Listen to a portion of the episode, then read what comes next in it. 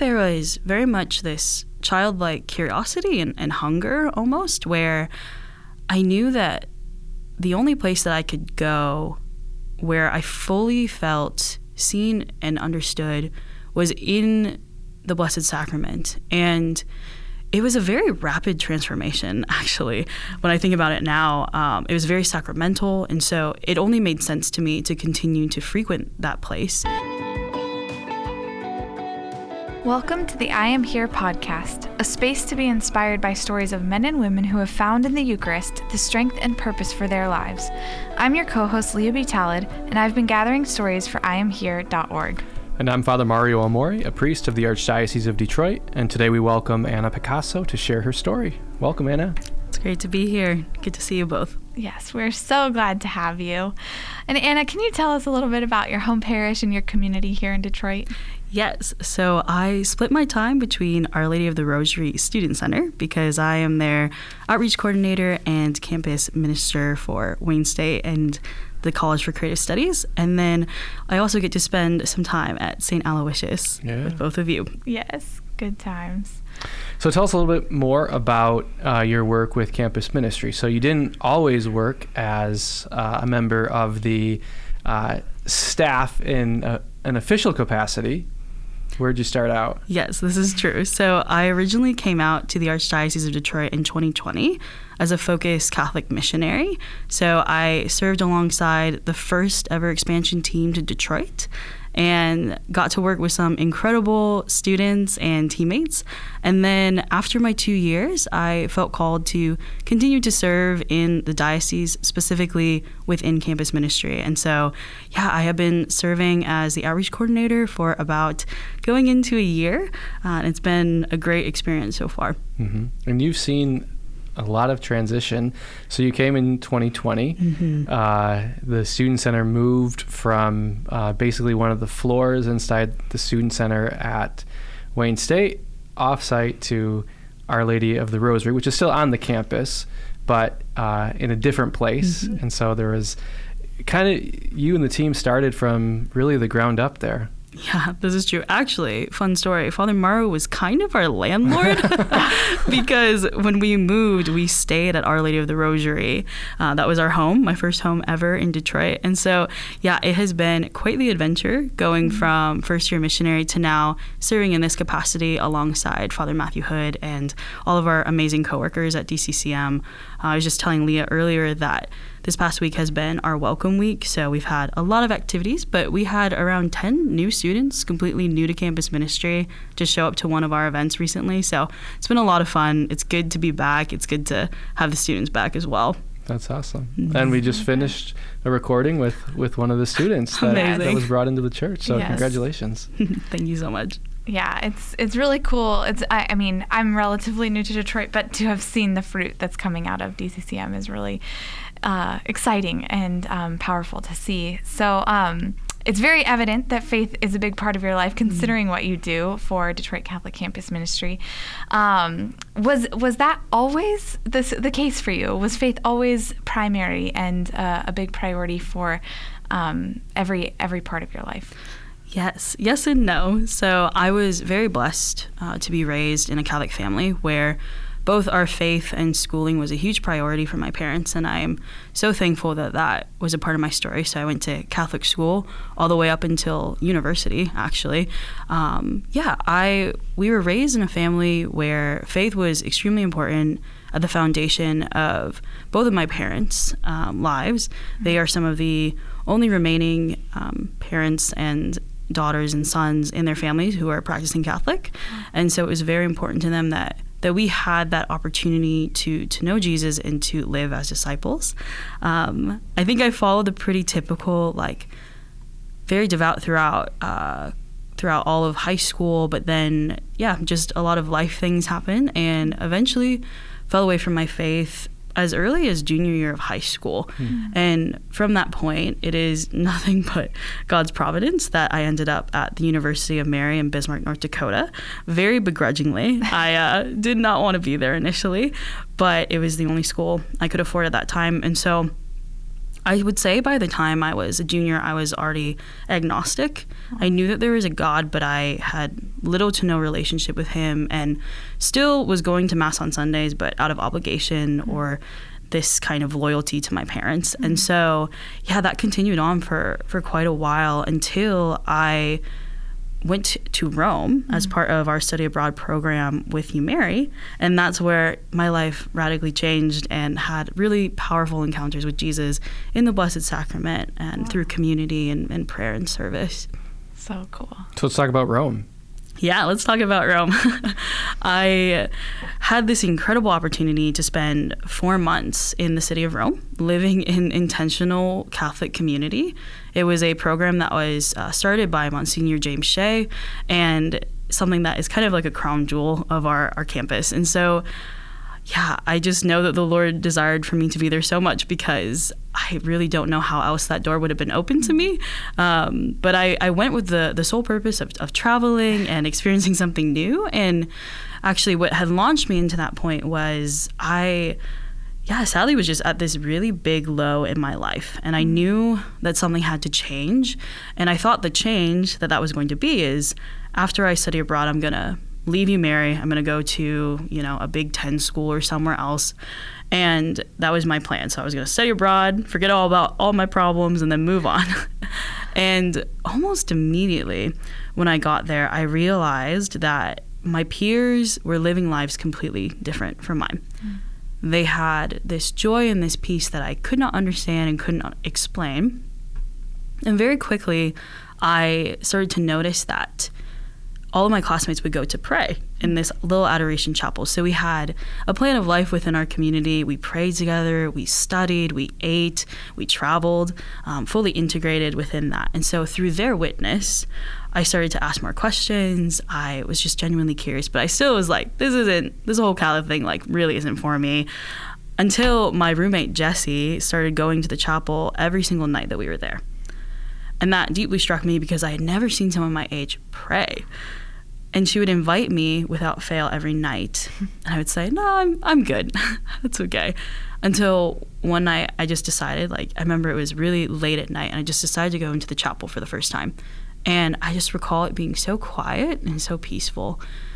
And from that moment that habit of daily prayer just started to develop until i was speaking to a seminarian that was with us and we started talking about some of these deep places in my heart and i remember him speaking like your heart is like Mary's in the way that you love. And that deeply struck me to my core and realized that the shame that I felt within it because I understood like if you knew the depths of my heart, like there is no way you could ever compare me to a woman like that. Mm. But it actually spurred me to go to confession for the first time since probably my first.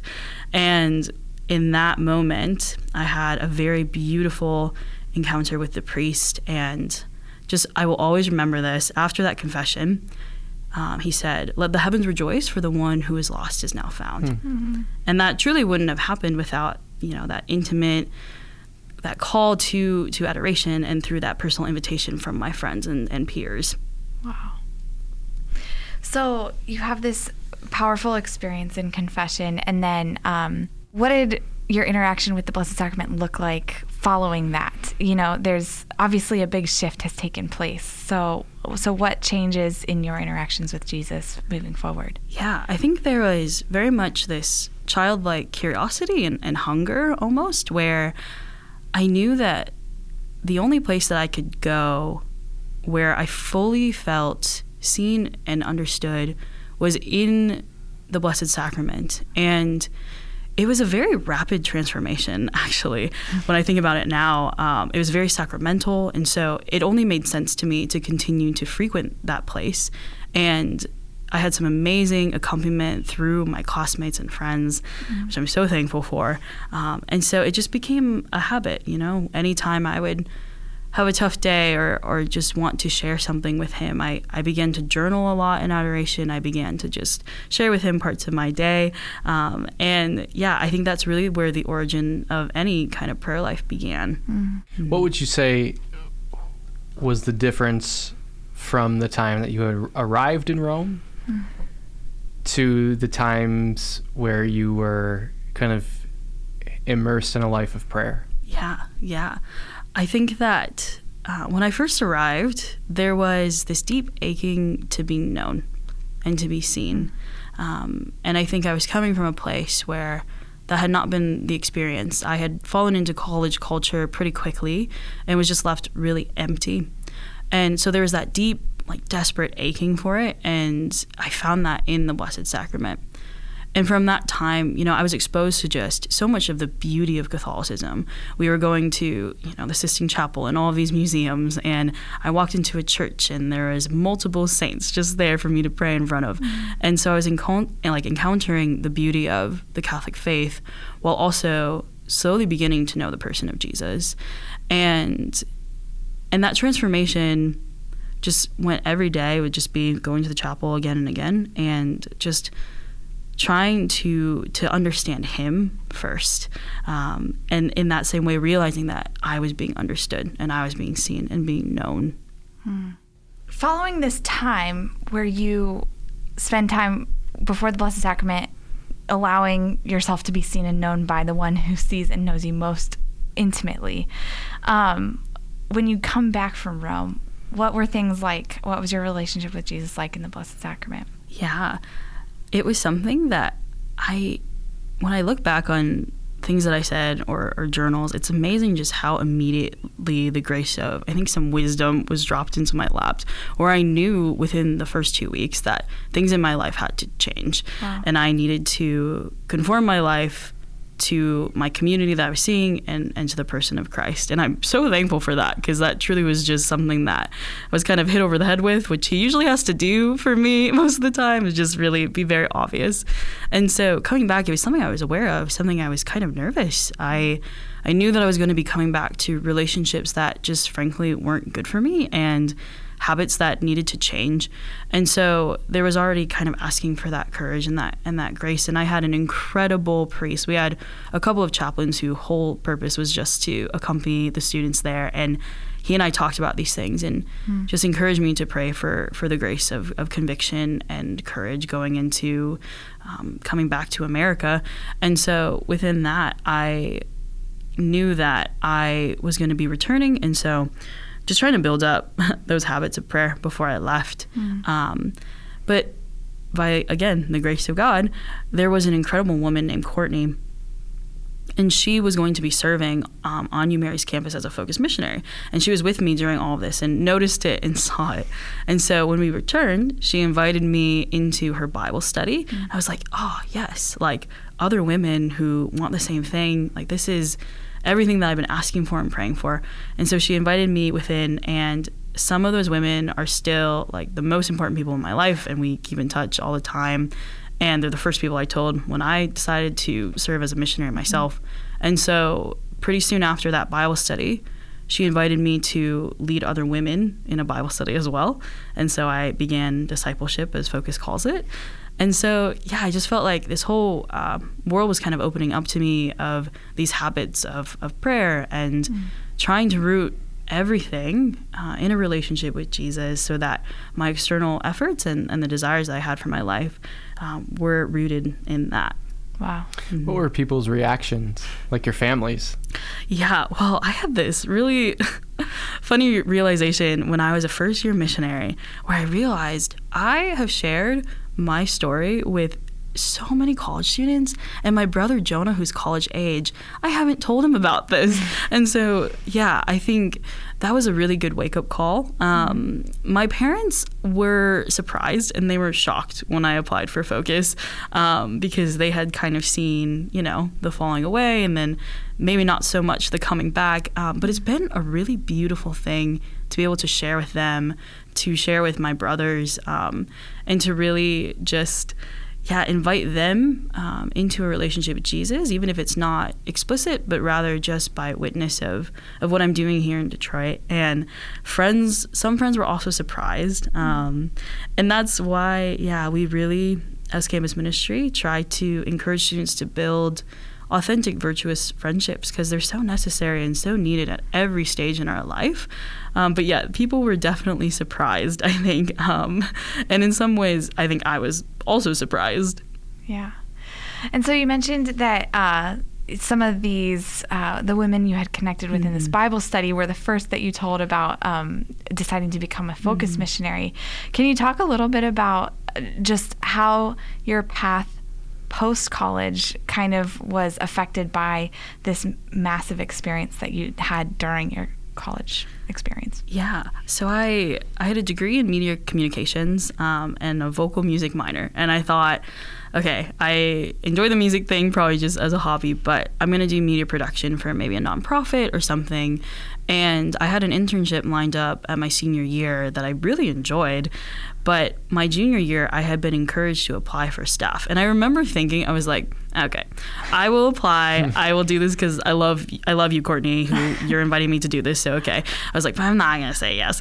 And I went to the interview weekend. And I remember within my first conversation with a missionary, I walked out. I turned to my friend Maggie and I was like, I think they're gonna give me an offer, and I think I'm gonna say yes. and I this this weird like yeah this weird conviction because I realized as I was speaking, the first question they asked is like, why do you want to work with college students? Mm-hmm. And I went into how I mean my life had been so radically transformed by Jesus at that time when I was their age, and just this deep desire that all students and all people come to know Him and to experience that same transformative love and relationship. And I remember thinking as I was entering into my senior year, I was like, the time that I have felt the most just satisfied and so excited is when I was leading those underclassmen women in a Bible study. Mm. And so I knew that yeah, that this was the path that the Lord was calling me to. I definitely still like hemmed and hawed about it for a while. Um, I sat in a chapel at UMary and I just kind of wrote down all of the pros and cons and the the pros very much outweighed the cons and I just offered it to the Lord and by the time I left that holy hour I was like, okay, like I'm gonna say yes to this. I'm gonna give my life to it for however long you ask. so Wow. Mm. Beautiful. Beautiful. And so now you have the opportunity every day. Every day. to share your your faith with uh, the students that you minister to. Um, what's it like? Oh man, it is challenging and amazing and a privilege. Um, yeah, it is such a privilege to be entrusted with God's children. And there's something so special about college students. They're just in this really real and raw age where they are some of them on their own for the first time they're really searching and trying to learn their identity and and you see you see like that grappling and and the difficulties of that and obviously as we probably all know being Catholic or Christian on a college campus can be very challenging. And so to be able to to kind of open up the doors and like open up their eyes to reality that even just on a tiny lens, like there are so many Catholics in Detroit that are trying and striving to live lives of holiness. And then you open up their eyes to the universal church, and that is even more powerful and impactful. And so, yeah, I think that one of the most important and best parts of my job, it really is like it all accumulates in the first time that the student is in front of the Blessed Sacrament. Mm-hmm. Like when you boil it all down, like what is our main goal and desire of campus ministry it is that they have an intimate real relationship with jesus christ and where does that happen i mean there's so many programs and events and wonderful you know bible studies led by our missionaries and all of that is so good and important and it can it can aid and it can inspire but it comes down to it like the best thing for them to do is to be in front of the blessed sacrament at mass and in prayer and getting to witness that is just i mean it's incredible mm-hmm. Mm-hmm. Have you seen any transformations just in the lives of students that parallel yours? Mm, oh, yeah. Well, actually, I think that's so providential that Andrea was walking out the door as I came in today. but that has been such a gift to see her. So she, um, yeah, we were at an involvement fair that, as part of my job, I help coordinate. And she was walking across the, the quad and she was walking past our booth and father matt our chaplain saw this giant scapular and she was walking away and he turned to turned to one of our students ruth and was like ruth she's wearing a scapular. Run. And ruth ran and she handed her this card that said welcome home. And ever since then Andrea started to come to daily masses um, and just ask deeper questions because she had not received all of her sacraments yet. And so it was wonderful to, to get to know her. And she's just such a genuine and sweet um, young woman. And to be able to accompany her. So part of my job as well is uh, the OCIA coordinator for Detroit Catholic. So I get to really walk with students in that and just kind of be a presence. Like Father Matt does a majority of the formation, but my job is kind of to check in and do some admin, but also just be there as they go through this journey. And so Andrea's story is like pretty similar to mine in some ways. Um, one of the most like beautiful realities that I had seen in her story was I got to walk her to her first reconciliation mm. at our Father's House retreat, um, which was just incredible. Um, to be able to to bring someone to that, which was such a source. I mean, for all of us, but particularly in my story, just such a place of healing and acceptance and love from the Lord, and to be able to witness that was deeply profound. And I'm like so thankful that I got to witness that. Um, yeah, it's pretty amazing. Yeah. Yeah, as you mentioned, we just we just got to chat with Andrea and hearing her talk about um, those moments you were talking about, sitting before the Eucharist, and, and just that culmination of what you do is bringing these students to meet Jesus in the Eucharist is so powerful and so very beautiful. Um, I'm curious to know how you, um, you know, fit that time into your life. Eh, eh, you know, with this being your work um, in campus ministry, what's it like for you to incorporate that time before Jesus in the Blessed Sacrament mm. within your day to day? Yeah. I think a story that can tie in both of those things. Um, at that same retreat that Andrea was at, it was our Father's House retreat. And part of that is the students are able to have personal adoration. So Jesus is right close up next to them so intimately. And I had the opportunity to photograph those things. So I had this very like intimate look, um, something that will always stick with me forever, I think, and has really aided in my own spiritual journey. But I was photographing uh, Father Matt, and he was holding the monstrance with Jesus, mm. and it was this very visceral, just beautiful image of how our Father loves us. Mm. So Father Matt was speaking words of blessing to each student. Wow. I found out later that it was a specific prayer for them, and Jesus was in the middle. So God the Father um, showing His love to us through Jesus, and during that retreat, I kind of had the thought like this retreat is like kind of for me, but not really. I'm like here to work it. I'm here to take photos and to talk, which is great. That's fine. And there was a moment where I was kneeling down by a pillar in the darkness, and I was just bowing my head and waiting for Jesus to pass. And all of a sudden, I felt this presence, and I was kneeling down. And I looked up, and it was Jesus just right there. And the father, Father Matt, had sought me out. Mm. And I I looked up and all I could hear, the rest was I couldn't hear anything else, but I heard the one who is lost is now found. And it was the same words that were echoed in my first reconciliation. And the whole retreat was about the prodigal son and and we wanted students to really encounter that that fatherly love.